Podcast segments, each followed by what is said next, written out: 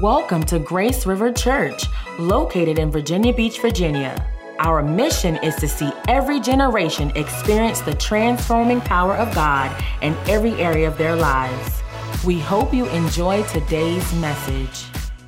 we started the series, and I don't want to take too long to recap, but I just want to hit on a few things because I, I really sense, um, you know how you go through weeks sometimes and you just know what certain people are dealing with, but but you just sense in your spirit, and God begins to speak in your prayer, and, and you just know that people are wrestling with things that are just unimaginable right now. And it's almost like the enemy's coming in just in overdrive. And things are crumbling, and, and you just never anticipated that you would have to deal with those kind of issues, but now you're just overwhelmed or things you didn't expect are just pressing in. I, I just want the simplicity of the word this morning to just sort of soak in. But more importantly, and I'm going to pray in just a moment, because see, the, the simplicity of the word can soak in, but if you don't walk it out, it's just been another Sunday morning. Father, in the name of Jesus Christ, in these next few minutes, I pray, Father, that it not just makes sense, but it take root. I pray, God, that you build our faith, that in truly the, the simplicity of this word this morning, that we just walk it out in simplicity. Lord, following you is, is really not hard if we just die. Die to self, take up a cross, and follow you. So I pray, Lord, that we just sense and hear your Holy Spirit speak to us in a fresh way. In Jesus' name, amen. Amen. Are you planning for a move of God? Are you planning for a move of God? Not hoping for a move of God. You know, when you expect something, you plan for it. We talked about uh, babies last Sunday morning briefly um, when you know that you're having a baby, you don't dilly dally. That's old term. You don't just hang out and talk about having a baby. No, you get busy. You start planning. You start finding out what parents do, and you start having baby showers because you know you need stuff. And, and truth be known, Yes, you need a crib, but what you really hope you get is a year's supply of Pampers. Somebody say amen. You know, because you start planning. Because who in their right mind would have a baby and have nothing prepared? Well, don't raise your hand, but here's, here's the point. You have to plan for a move of God. You really do. And, and I want to just share because we started out several weeks ago talking about the kind of person God uses. And Second Chronicles tells us this For the eyes of the Lord search back and forth across the whole earth, looking for people whose hearts are perfect, are completely His, perfect toward Him. So why? He can show His great power in helping them. Then the, the next week we talked about a holy discontent. That thing in your life, that thing that you've heard of, that thing that maybe is in your personal life, in your family, that issue, maybe it's in your city, maybe it's in the world around you, maybe it's in the nation. And when you hear about it, it just it drives you to your knees. What is that thing? What is that thing that keeps you up at night? The Bible tells us that Nehemiah, when his brothers had come and told him of the desolation and the things that were taking place in Jerusalem, are the things that were not taking place. The wall had been destroyed and the gates had been burned with fire. The Bible says he just he began to weep. But then we understand that that, that holy discontent, it didn't mean that that he was just upset because of the news. It meant that he knew something had to be done. See, I'm, I'm just convinced that we're, it's not an accident that we've gone into this series. A lot of times God will begin to move and, and just full transparency, I'll be in my office sometimes and I'm like, hmm, Lord, was this just my great planning? Or was this, you're a great God? And we already know the answer, right? Um, It, it's that God meets us where we are and begins to work in the lives of people. Because here's, if we could change the, the tagline on this series right now, you know what it would be? Not what could be, but what should be.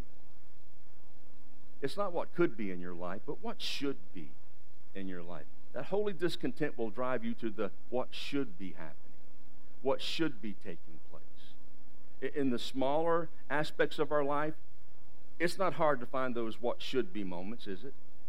It's not hard to find the what should be taking place in my life. But even in, on a citywide scale or, or even around our world, it's not hard when you're following after Christ and living in the Word to understand that there are just some things in our lives and in this world, they have got to change. And, and I'm a full believer that God's going to lay something on your heart that you know it, it could be, it should be different. Should be. And so that holy discontent drives us, just like Nehemiah, to prayer. Nehemiah 1 4 says, For some days I mourned and fasted and prayed before the God of heaven. We know it was about four months. And we talked about what prayer does for us very quickly. First of all, prayer gives us a correct view of ourselves. it's hard to talk to God very long and think highly of yourself. Humble yourself before the Lord, and He will lift you up. It's, it's hard to go to the Lord before prayer and not get a correct view of what confession needs to be. We even know Nehemiah not only confessed the sins that he knew he was guilty of, but even for the nation, for the people. And, and I just want to reiterate something. We go to God very individually, but we are the body of Christ. We are the body of Christ. I find that it gives me a correct view of not just confession, but it gives me a correct view of God. He is the Creator, He is our Father. But then I have a correct view of opportunities. Remember, and we'll talk about this a little bit today. Remember when we talked about prayer, when he got to the prayer and he was praying to God, he didn't ask God for a miracle. He asked him for an opportunity. There's a big difference. Because most of us want the miracle. Because a miracle means I don't have to work. A miracle means I don't have to change. A miracle means I don't have to go anywhere. But see, an opportunity means I have to, I have to do something. An opportunity means I'm taking steps of faith. An opportunity means I've got to look at myself and say, okay, what's preparing me to take that opportunity? Because I've also learned in my very short life that um, every opportunity, I can't walk into new opportunities the way I walked last week. New opportunities demand change. New opportunities demand new vision. New opportunities demand new energy. New opportunities demand new, new um, insight to what God is doing. You can't just continue to walk like you've always walked and not expect to continue to be developed. But, but then we found, as we continued in Nehemiah last week, that have, the faith had to be involved because he went before a king when that opportunity came into existence. We talked a little bit about faith last week, and we know we talked about the fact that Hebrews 11.1, now faith is the substance of things hoped for and the evidence of things not seen. This is a scripture you've all heard many, many, many times. But I just want to reiterate that substance is the same word used when God became flesh and dwelt among us. Here's, here's what he's saying I'm right in the middle of all your stuff. You're never alone. You're never by yourself. When you think you're going through the darkest hour, I'm substance. And your faith is the substance of things hoped for, the evidence of things not seen. So, where does that lead us today? How that planning, you, you have to plan for a move of God. Now, what do I mean by that? Because Nehemiah is often looked at as a great leadership book and it is. It's great leadership principles. But I'm gonna, I'm biting off a little bit of, of this principles as we look at Nehemiah this morning that are going to seem so elementary, that are going to seem so, come on, Pastor, give me a break. But now that you've thought that, put your seatbelts on. Because it's, it's not so much that we don't know as much as we don't do. And James tells us, right? Be, be a doer of the word, not a hearer only. So let's look at this for just a few moments. Because uh, why plan? It may seem obvious to many of us in here that, that you really can't get very far without a plan. Anybody ever go on vacation and you thought, hey, you know what? Let's just be carefree. Let's don't even make plans. Let's just go. Anybody ever do that? Yeah. How did that work? Um, and, and, you know, for some people it might work great, okay? But um, when I was 16 years old, this probably isn't a very good analogy, but here we go. When I was 16 years old, I ran away from home. Okay? I got mad at my dad, and at 16, you know everything. I, I just didn't check the weather.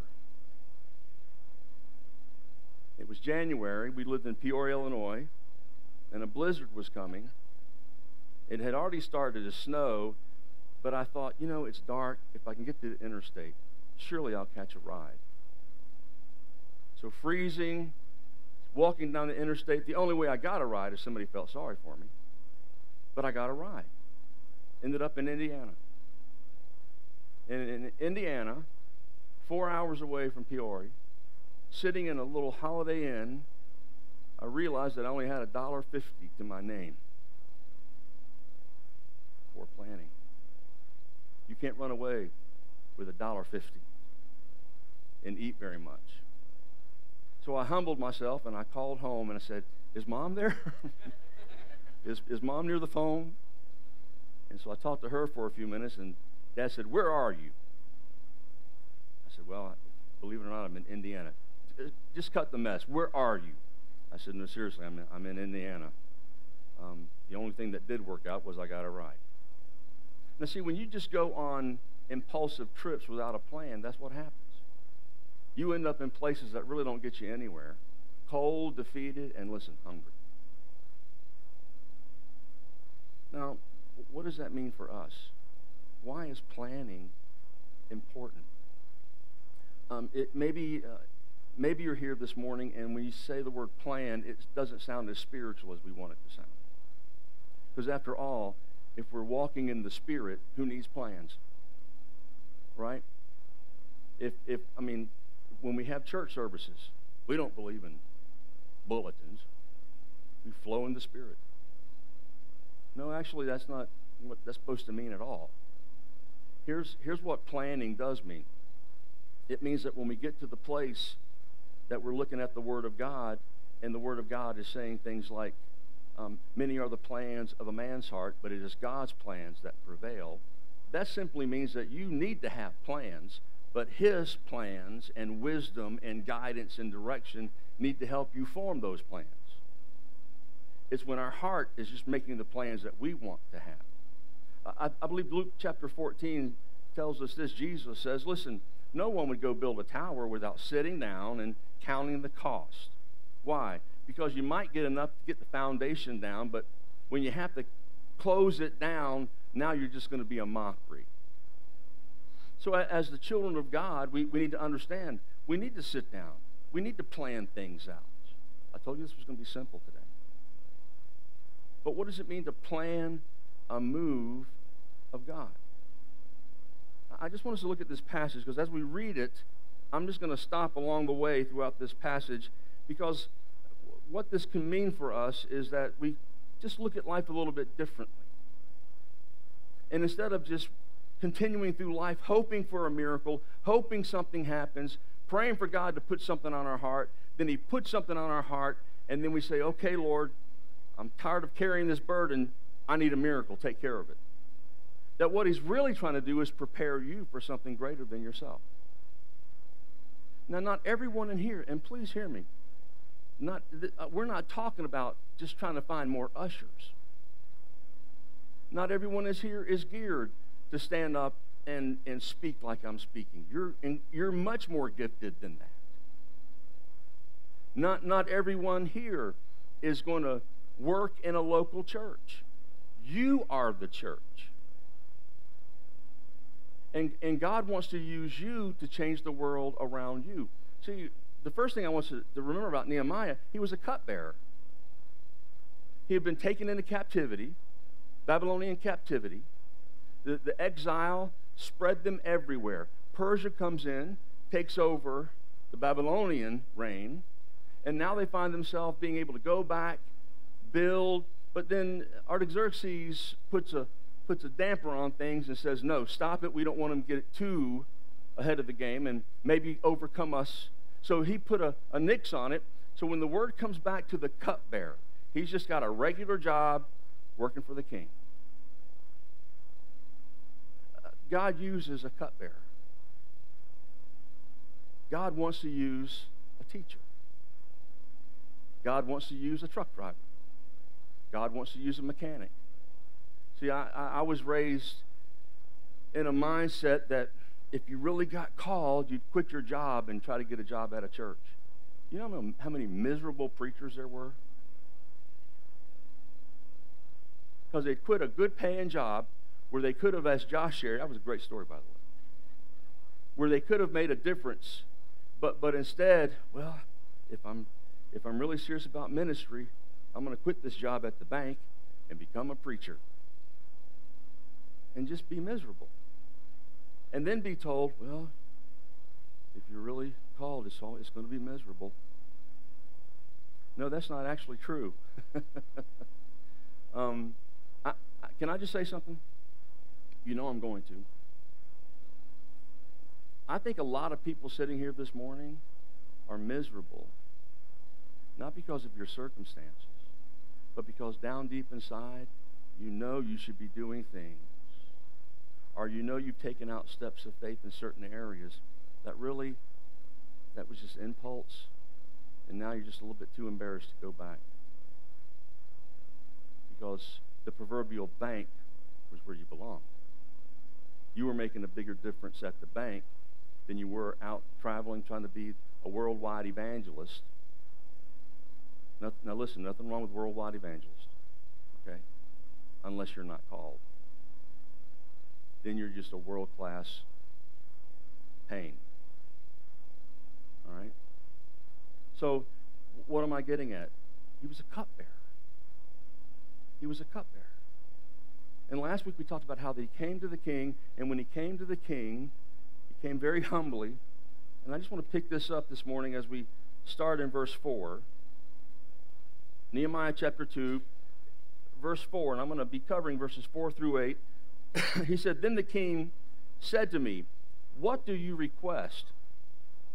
What do you request? Now, can I just tell you, I'm going to grab this water, John. Can I just tell you that when the king says, What do you request?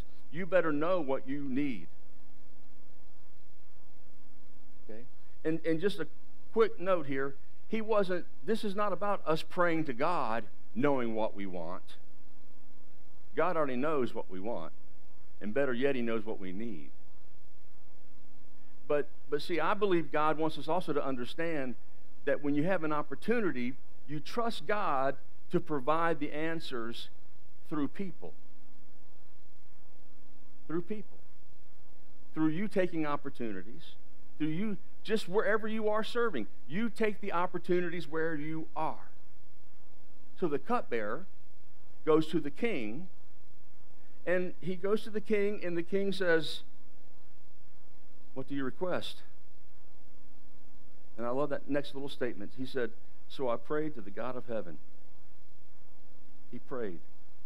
How many remember uh, a few weeks ago when I talked about his continual prayer and that we have to get away from our 9 11 prayers? Okay? Now, there's nothing wrong with a 9 11 prayer as long as you're living in continual prayer. You see, when you're living in a relationship of prayer with God, your 9 11 prayers are obvious. Why, why is this important? Can you see now that God has given him an opportunity to go in before the king? And he's getting ready to go before the king. The king's already asked him a few verses later, earlier, what's up with the, the downcast look? Why are you looking upset? What's going on in your life? And he begins to tell him. And then he says, Well, what are you requesting? Have you ever prayed this? Okay, Lord, here we go. You ever prayed that prayer? You prayed, and God answered it, and then it was your turn to step out. Okay, God. Here we go. It, you can't stop. You can't stop the train at that point and say, well, I, I need to pray and fast three more days. I need about 24 more hours. No, the, the, the key is he'd already been praying. Can I just tell you, live a life of prayer. If you've never prayed yet, start today and just start talking to God on a regular basis. But I don't know how to talk to God. That was good. Just what I said right there will get you started. Lord, I don't know how to talk to you, but here we go. Most of you have no problems talking to everybody else. So just start talking to the Lord. Because when you have a relationship like that, those, okay, God, here we go. Here's what that tells me. You've been having enough of a conversation where you just might have a plan. You might have an idea of what's supposed to go down. Now, I'm not insinuating you have all the answers to every step. But I am promising you, you'll at least know what direction to step in. Because as, as he begins here, he says, What are you requesting? He breathed a prayer. Here we go, Lord. And then he said to the king, If it pleases the king, if your servant has found favor in your sight, and I, I want to break that down for a minute. If it pleases the king. Now, now, here's where this planning for us is going to maybe for some of you seem a little silly, but I just want you to hear my heart today. If it pleases the king. Before he asked for one thing, he honored the king. He showed his respect to the king. I wonder what it would be like if we just started respecting people. And instead of him saying, you know, God, I need a miracle, and as soon as you get me out of this ungodly place, these Persian captives, they, they held us down long enough. God, get me out of here. Set me free, Jesus. What, what, ha- what would happen if, if we stopped looking at everybody as the enemy? And started just respecting people, treating people nice. What, what if we just started loving people where they were? Because what's his next phrase? And if I have been pleasing in your sight. Now this is this is good stuff here. You're not acting like it yet, but this is good. What does he mean? Everything he's, everything he's getting ready to ask the king is based on this if I've done a good job for you. Everything he's getting ready to ask, and he's getting ready to ask some high vision stuff.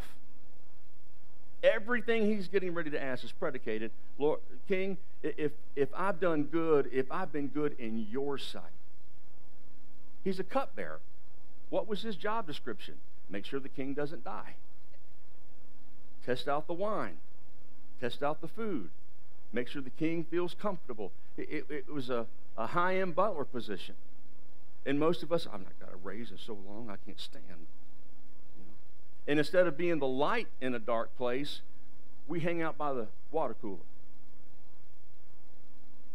And Dr. Joe, he shared that in the morning. You know, hanging out at the water cooler is not a good place. And as he shared this morning, you become who you hang out with. And so he puts his reputation on the line. I wonder if we could put our reputation on the line.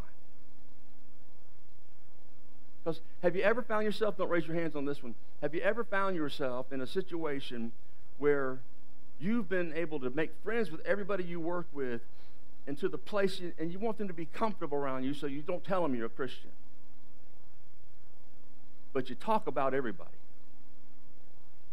And you give everybody in there bits of information that's none of their business, but you want to fit in. And then the next thing you know, you're supposed to be light in darkness. And everybody's like, Where'd you get the flashlight? Because that doesn't measure up with anything you've been living. Now, please don't, I'm, I'm not trying to make anybody feel bad today if you've not been living up to this because it's not about us following all the rules as much as, as we live by grace, but we just need to start acting like it. You really do. Because if I want to be a light in the darkness, I got to be a light in the darkness. I can't act like the darkness and, and hope for the miracle. That's really the miracle most of us want. We want God to come in and clean up our mess so we can finally be a light. Uh, all, all I'm simply trying to get you to understand is Nehemiah had lived the kind of life. It's, it's little things. He planned on being on time every day. Hello? You got to love me. That's in the word too. So when it came to his job, he, he showed up at work every day on time. He didn't want to know what the loopholes were and just sort of get by. It wasn't a paycheck, it was a calling. Can I tell some of you this morning that your, your job is not a paycheck, it's a calling? Your work is a calling to give Him worship in everything that you do.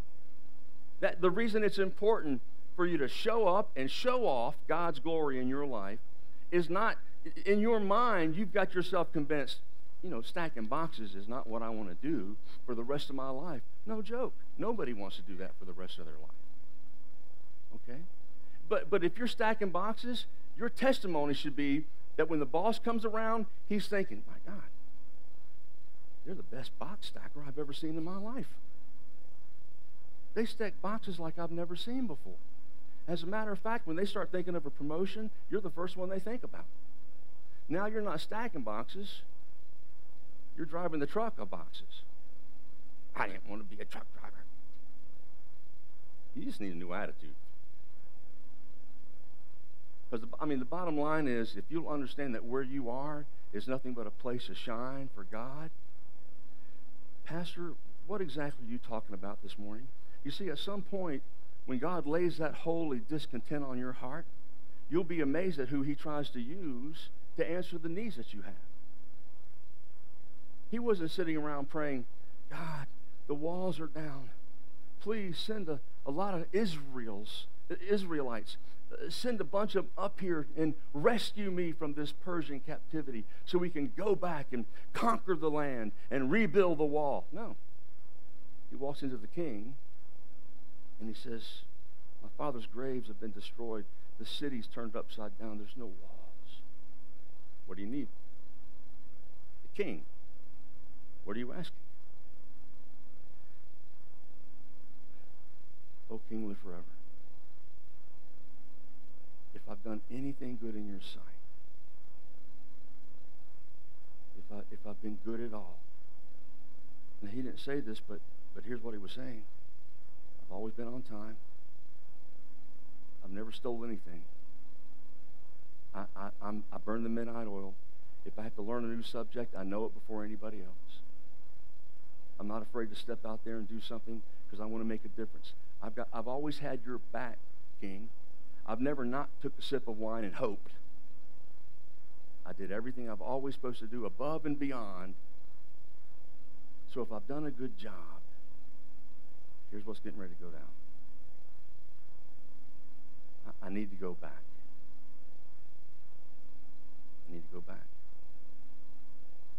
And the king says, his queen's sitting beside him, and the king says, How long? How long?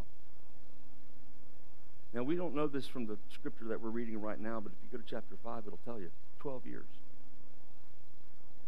Now think about that for a second. Think about what would happen if you went to your boss. First of all, can I back up and make, make you feel uncomfortable for five more seconds? Just let's just back up and say you needed a favor. Could you even get a favor from the boss? You know, uh, can can I just have off a few minutes early today? You know, could could we get that far? But let's say we've all been perfect. All right, everybody feel better? Let's say we've all been perfect. Can you imagine asking off for 12 years? Can you say, listen, I'm going to be gone for 12 years? Because the king wasn't saying, so what are you thinking about? What do you think you need? See, what this tells me is he has sat down and he has planned. He has planned out what he needs. He has planned out what it's going to take. You're going to see in just a moment. He's even thought about the needs of the wall, the needs that he's going to need while he's there. He's planned these things out. Now, can I just can I just talk to you for a second? We don't live like that in most cases. We, we work for people who have done that, and that's what we get used to. We get used to everything being planned out for us, and we become mice on a wheel. And then we hear some preacher say, God's got a plan for your life, and our response sometimes is, Where's the wheel? Give me a wheel. You see, and just just a point of observation several years ago, we really started pushing find a need and fill it. And it didn't work. Can I tell you why? Because in our, in our American culture, we don't even have to, we don't want to be the ones to find the need. We want an organization to find the need for us. Uh, Pastor, if you'll please organize a need for us. Oh, I've got a need. I need you to find a need. But we want to we want to join organizations. We're already bought with the body of Christ. Now listen, this isn't a complaint, it's an observation, but you know I'm right. We want to join what's convenient. We want to be a part of what's easy. We want to be a part of something that's already paid for and, and it's all put together, and all we have to do is drive it. The, the grunt work, we're not interested in that. Finding what the needs are in our neighborhood, not interested in that. We might find it. And, and God forbid that we find a need in our neighborhood because then we become responsible for the need in our neighborhood. And, and see, God, the reality is God's put stuff on our hearts before. And, and it might not just be for foreign missions. It might be for something across the street. It might be for, for other families. It might be for issues that you've been working with. It might be for teachers in schools. I mean, there's ministries and needs all over the place, but we find ourselves easily falling into the trap of, well, when somebody gets that organized, I'll, I'll help walk that out. God needs some Nehemiahs, and you're sitting here. And, and I found myself looking at Nehemiah. Listen, if there's anybody that's been convicted over the last six weeks, it's me. God's been stirring my heart over several issues, primarily in education. And I'm, I'm, I'm not busting into a vision service this morning, but it's coming. Because you can't transform lives with a skip and a prayer. Lives are transformed by the power of the Holy Spirit because we become incarnate in people's lives where they are. It's not about trying to get them to come here on Sunday morning, it's us being willing to go there. It's not about us trying to get the world to be the church. We are the church. It's going to the world. Now, now what does that mean for Nehemiah? He goes before the king. He says, I'm, I'm going to be gone. We know it's for 12 years. He doesn't say it here, but we know he's gone for about 12 years. But the king uh, then says, Well, if, is there anything else? And I, I, love this because right there, I'd, I'd have just been thinking, Wow, he's going to let me go. I've got this. I'm going to be able to go and I'm going to be able to, to work. I'm going to be able to do some things.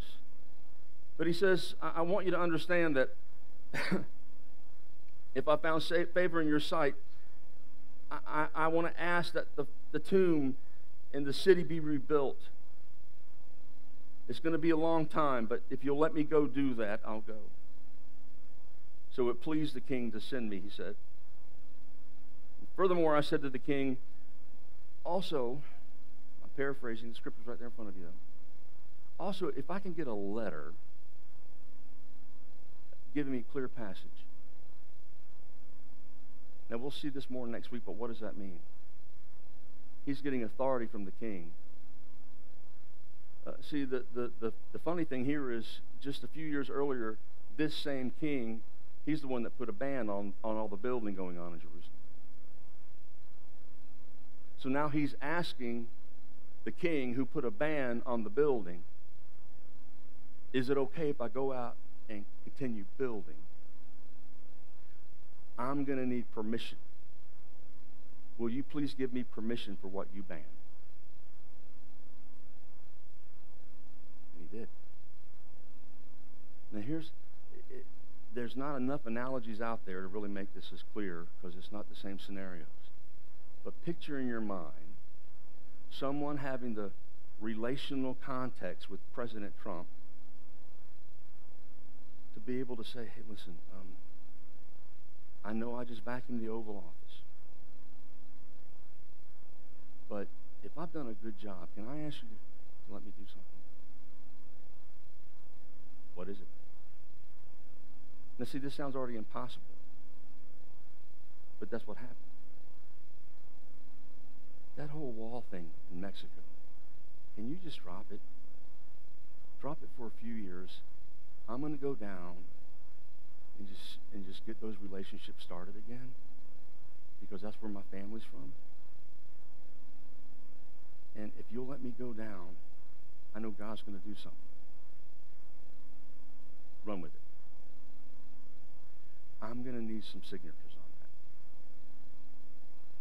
that. Okay? Now, you're, you're sitting here because we're all human, and we're thinking, come on.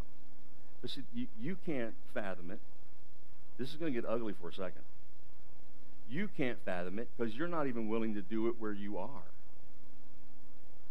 You're not, you, you, wherever you work, if, if you would put everything into it, you'd be surprised that when you started asking your boss or someone, hey, there's a need over here, or there's something that needs to be fixed. This, it's, it could be this way, but it should be this way. And they may be ungodly, they may not be saved, they might not even go to church, but you'll be shocked at how when God starts to move on people's hearts, it's just, you know what? Let's do that. Do that. I'll see you when you get back. It's amazing. And the, the, the same principle, if it was President Trump or if it was other leaders around the world, we can't imagine that happens. But can I tell you that it happens more than you think it does? It happens more than you think it does. When leaders' hearts are changed because of a conversation with a, with a bus driver or an average person who, who doesn't, they're not trying to get into a position, they're just, they're just speaking from the heart. And Nehemiah says, I'm, I'm going to need passage. But while the king's still thinking about how to write that letter up, he, he says, Oh, and by the way, I've got to do a lot of construction while I'm there. I'm going to need lumber from the king's forest. So if you'll please give me a letter to Hagag, he said, because they, they watched the king's forest so no one would ever steal the king's lumber. He said, I'm going to need permission because I'm going to need lumber to continue to build those walls. I'm going to need lumber to build those gates. I'm going to need lumber to build a house to live in while I'm there. Now, to some of us, we just said, oh, he, okay, he just crossed the line. I don't know that he just got bold because any of us are human. If somebody starts going, okay, yeah, while we're at it, can we? No, I don't believe it was that at all. I believe he knew exactly what he needed and once he left, he couldn't come running back and forth. Oh, King, live forever. I was mistaken on the first run. Oh, King, live forever. Um, I'm gonna. I forgot I need a place to live. Oh, now, I'm not picking on anybody. You know, there's plenty of us here, myself included. If you were to talk to my wife, see, I can preach like this when she's upstairs. If you were to talk to my wife about my expertise at, at planning the vacation, she would roll her eyes and say, I got it covered. Because I'm, I'm the person that'll leave a suitcase at the house. Right? I'm the person that will, will uh, leave all the toiletries where they belong in the bathroom. Okay? And we, wherever we go, we have to hit Walmart first thing. You know, let's go to Walmart. We're going to need sheets. We're going to need clothes. We're going to need toothpaste, whole shoot. So, so what does that mean? I don't. I'm not saying that that we're all professional planners. I'm saying it's very important that when God lays something on your heart, you take it serious enough to sit down and start dreaming about it. Start praying about it. If God's laid something on your heart about helping families, sit down and what what would that look like? What what exactly do families need in this area? We wrestle this as the staff all the time. What are, what are hurting families really needing? What do youth really need? What are children wrestling with? You'd be shocked what's happening in the public schools around us because, listen, we, we come and we huddle here and we insulate ourselves if we're not careful, and the world is tragically needing someone to reach out to them. And we don't even really know what the needs are.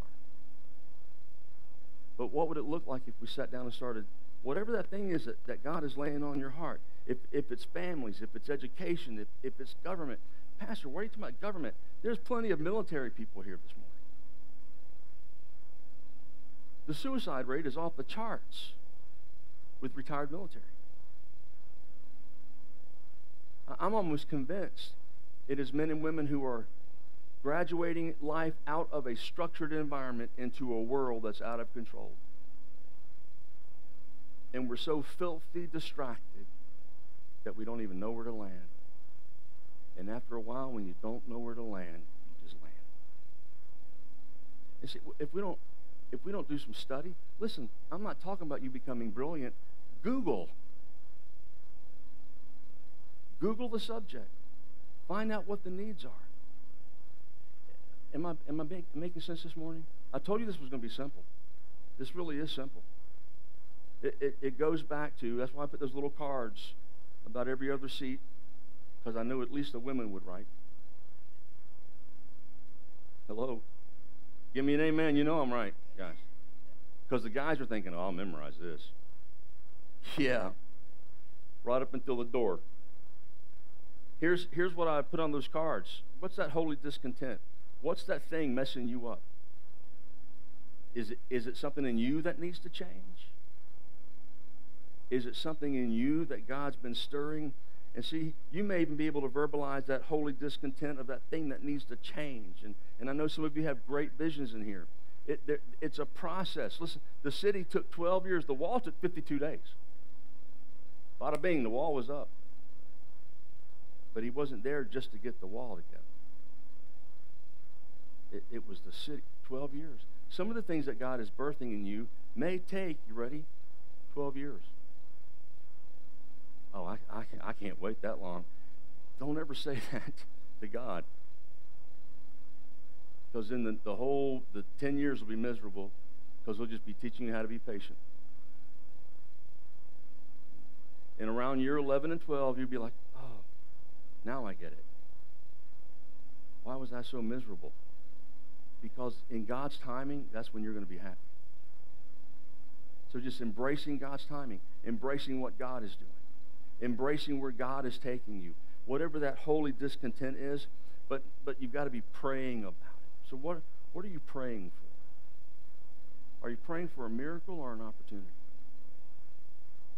Are you praying for just a quick quick escape? Are you praying, God, I'm willing to step into this neck deep? I mentioned this gentleman several weeks ago, Bruce Deel, friend of mine. Um, just a good old country boy.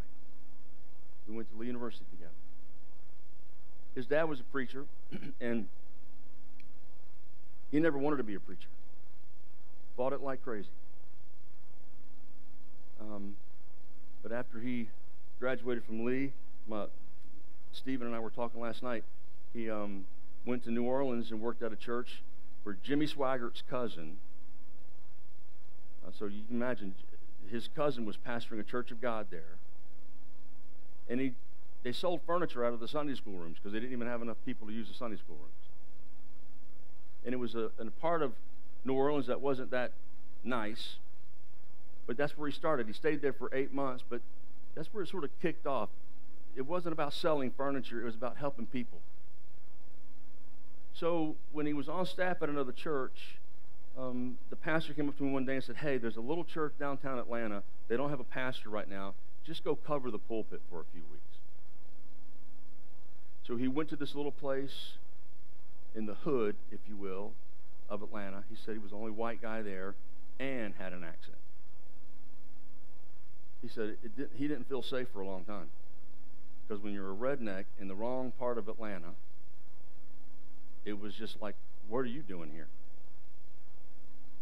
Plus, they didn't trust preachers because preachers didn't stay that long.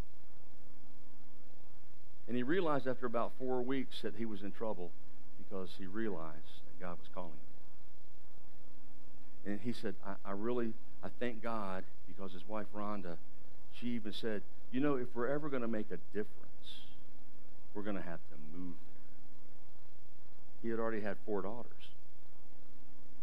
He said, you mean you want us to move here with four daughters? Have you lost your mind? And she said, No, actually, um, I've not lost anything. You just haven't caught up. So, what did they do? Now, listen, before this sounds like well, God did a miracle and everything was wonderful. No, it's, it's been 20 years of hell. Because People with addictions don't just walk off the street off the street and change. People in broken marriages don't just walk off the street and things are, are good in two counseling sessions. First of all, and his whole book is based on this. He said he was trying to earn their trust. He was trying to get them to trust him. But he said what God showed him is he was just trying to get him, Bruce, to trust them. You see, they had never been trusted before. They had never been told, I love you. Even if you fail, I still love you. Even if you miss it, I still love you. And he, and he, story after story, he would trust someone. He'd give him the keys to the only van he had, and it just disappeared. But then he would pray and he would say, God, I, how I, I, I trusted this guy, and now he's done this to me. And he said, It might take three weeks, but the guy would show back up, and you say, I'm sorry, man. I, I won't do it anymore. And instead of condemning him, he hugged him and kept working with him. Now, I'm just going to stop there for a second to ask you this. How many of us could do that? You know, I got to be brutally honest with you. That's not in a that's not in a management magazine somewhere on skills needed. Let people steal your stuff. Um, on, on the other hand, over time, what I'm trying to get you to understand is over time, as he said, God, it's not about me. I'm willing to move into, not try to get them to come to. I'm, I'm willing to go to them and be you there than try to get them to come somewhere, have a service, and maybe go make a difference. So what he, what he immediately realized was everybody thought he was crazy. And he was beat up from time to time. He was robbed on multiple occasions. And he said what happened was the, the police started coming in, not to protect him, to ask him what he was doing. And he said, This is why I'm here. And little by little, he won the police over. They say, you know, the mayor of Atlanta's talking to. He's like, I, I need this building. You're getting ready to tear it down, but if you just won't condemn it, I'll fix it. And they gave it to him. He said they didn't realize what they gave him because it was going to cost over a million dollars just to make sure it wasn't condemned. But see, once you start asking the king, and God's already moved on hearts, God's got business leader after business leader after business leader lined up ready for you to walk in faith when those opportunities come your way. Rather than sitting back hoping people come to church, what would it look like, that thing, that holy discontent that God's laid on your heart?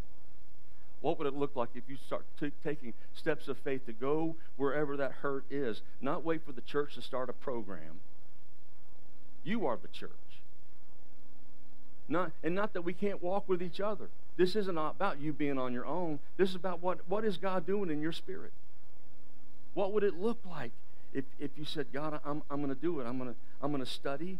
Because uh, if you come to me and say, Pastor, I really feel like we need to be doing this in this part of the city, I'm going to say, Praise God. Tell me about it. Well, I haven't really thought about it. Don't talk to me anymore until you've studied. I really want to stop the sex trafficking in the area. Praise God. Where's it happening? Well, I don't know. I was hoping Pastor Corey could do a survey and don't talk to me. I'm not here to be your research agent. I'm trying to equip you to take it to a level where you can say, "Hey, I'm ready. I'm ready to go do something for the Lord." And yes, we can do it together. But but you know what? It it might be that God's trying to teach you some things. It it just could be that God's trying to stretch you you ever notice that when you're trying to lose weight, you don't like to? When you're trying to get in shape, you just you know, you know what's involved. So you, you know Monday sounds better every week, doesn't it? I'll start Monday. I'll start Monday. I'll start Monday. Um, same thing with what we're talking about today. I hope I'm making sense. Because what I found, and, and I'll just wrap this up with Bruce's story. He, he's not downtown a lot. I know I shared this a few weeks ago. He's not, he's not downtown a lot anymore because God keeps lining him up in front of kings. God keeps positioning him. Now, he's not he's not in front of all these business leaders because he's the sharpest guy in the room. He's the cupbearer. He's the servant. He doesn't have to be large and in charge. See, sometimes we don't think we're really serving God until we're the king, until we've got the position, until we've got a title. We've already got a king. And I promise you, if you'll just be where God has placed you and, and shine where God has placed you, you might be absolutely blown away with how God uses you right there. So, what is God laying on your heart? Let's all stand. What is God laying on your heart? What is that holy discontent? How do you need to be praying about it? How do you need to be praying about those opportunities? What does that look like?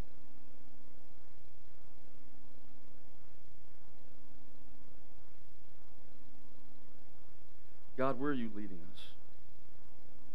Every person here. Every person here, Lord. There's an area in their life. It might be family issues. It might be areas of education. It might be in the field of medicine. It might be in the military. Lord, it's not about us trying to conquer the world, it's knowing that you already have. It's not about us being in charge, it's about us having influence and us walking in that. Not bashful about who we are, not, not bashful about what we do, but serving where we are. Lord, I, I pray for those here. And Lord, there's there, it's many of us. We've all failed and come short of the glory of God. We've all missed it. We, we've all not done and been what we could be. But Lord, we, we choose today that through the power of Jesus Christ and the working of your Holy Spirit us, Lord, we want to work toward what we should be. So, Lord, as employees, Lord, I pray that tomorrow we walk in being what we should be. Bosses, leaders, parents, we begin walking out what we should be. And I pray, Holy Spirit, that you empower us to do that. Eh, nothing about that will be easy at times, but it's not about us being perfect. It's about greater is He that is in us than He that is in the world. It's, it's about, as you told Zechariah to tell Zerubbabel, it's not by might nor by power, but by your spirit, says the Lord of hosts. That the challenges in our life and the issues in our life that seem monumental will be made a plain because of grace. Lord, I pray that right now the, the things that you're calling some of us to that seem impossible, I pray, God, that they hear your word this morning that with you all things are possible that the callings and the giftings that you've given us, Lord, that they're not to be dormant anymore, but you're, you're calling, you're breathing life in them again, God. That, that there's some that might feel like they've been put on a shelf, but Lord, it's, it's now they're realizing they've not been on a shelf to sit, they've been on a shelf to be looked at and watched while you do a work. And now you're getting ready to use them again that people are looking at our lives, Lord, that we're not just mundane existence. People are watching, Lord, because what you're calling us to, you're going to use the situations that we're in right now to turn things upside down. It's, it's not about something someday that when you finally get us out of this miserable place, you can use us somewhere down the road. No, Lord, I pray that we understand you're using the miserable stuff right now to be the equipment that will get us to the next place. It's going to resource what we're doing. You, you'll make something out of nothing, Lord, just to prove that you are God. Lord, I pray today that as we as we leave this place, it it might be the only plan some of us are able to come up with is just to treat people nice. But Lord, I plan to treat people with respect. I make it a plan in my life to, to honor people, to love people, that, that's a plan I'm going to walk out today, Lord. I pray that we make that our prayer. Lord, we, pray, we, we plan to be examples of Christ, not what it looks like to need Christ. And Lord, I just pray that you would just use us powerfully. Lord, there's hurting people all around us. Yes, even here this morning. But minister, Holy Spirit. Minister, Holy Spirit. Lord, I pray that we understand the need to plan for a move of God means that we need to expect you're going to move. Lord, I, I expect that you're going to move in neighborhoods. I expect you to move in places of business. I expect you to move in our schools. I expect you to move in our neighborhoods. I expect you, God, to move in the mundane places. I, I expect you to move in the bad neighborhoods, in the good neighborhoods, and in the good areas of town, in the bad areas of town. Lord, I, we expect you, so now we plan on that move. Give us insight, Lord.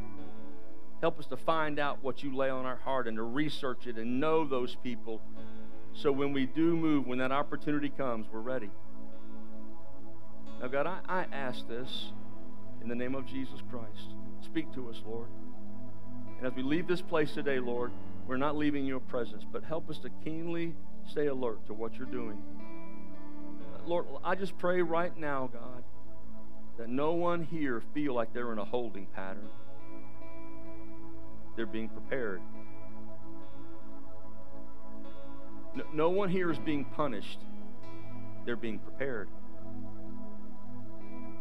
No one here is, is where they are because they made a, a really bad mistake. All of us have sinned and come short of the glory of God. Lord, wherever we are right now, your word tells us that you cause all things to work together for the good of those who love you and are called according to your purpose. Where we are right now, no matter the circumstances, is where you are choosing to prepare us for that next level. So speak to us, Lord. Now, God, I, I ask this in the name of Jesus Christ. Touch families. Use us powerfully this week, I pray. In Jesus' name. Amen. Amen. As you are dismissed this morning, uh, prayer teams are coming. If, if you need special prayer, we, we want to pray with you. If you made a decision to follow Christ this morning, we want to know about it. So please check that off or just speak to one of our ushers or the staff. But God bless you. I, I'm wanting to hear stories, guys. Whatever God's laying on your heart, write it down. We want to know what God is doing. Amen. Amen. You're dismissed. God bless you. Thank you for listening to today's message. If you want to hear more, you can find our entire archive on our website at graceriverva.com. Also, if this message has touched you in any way, we would love to connect with you. Do this by filling out a connection card at graceriverva.com slash connect. From all of us at Grace River Church, have a blessed day.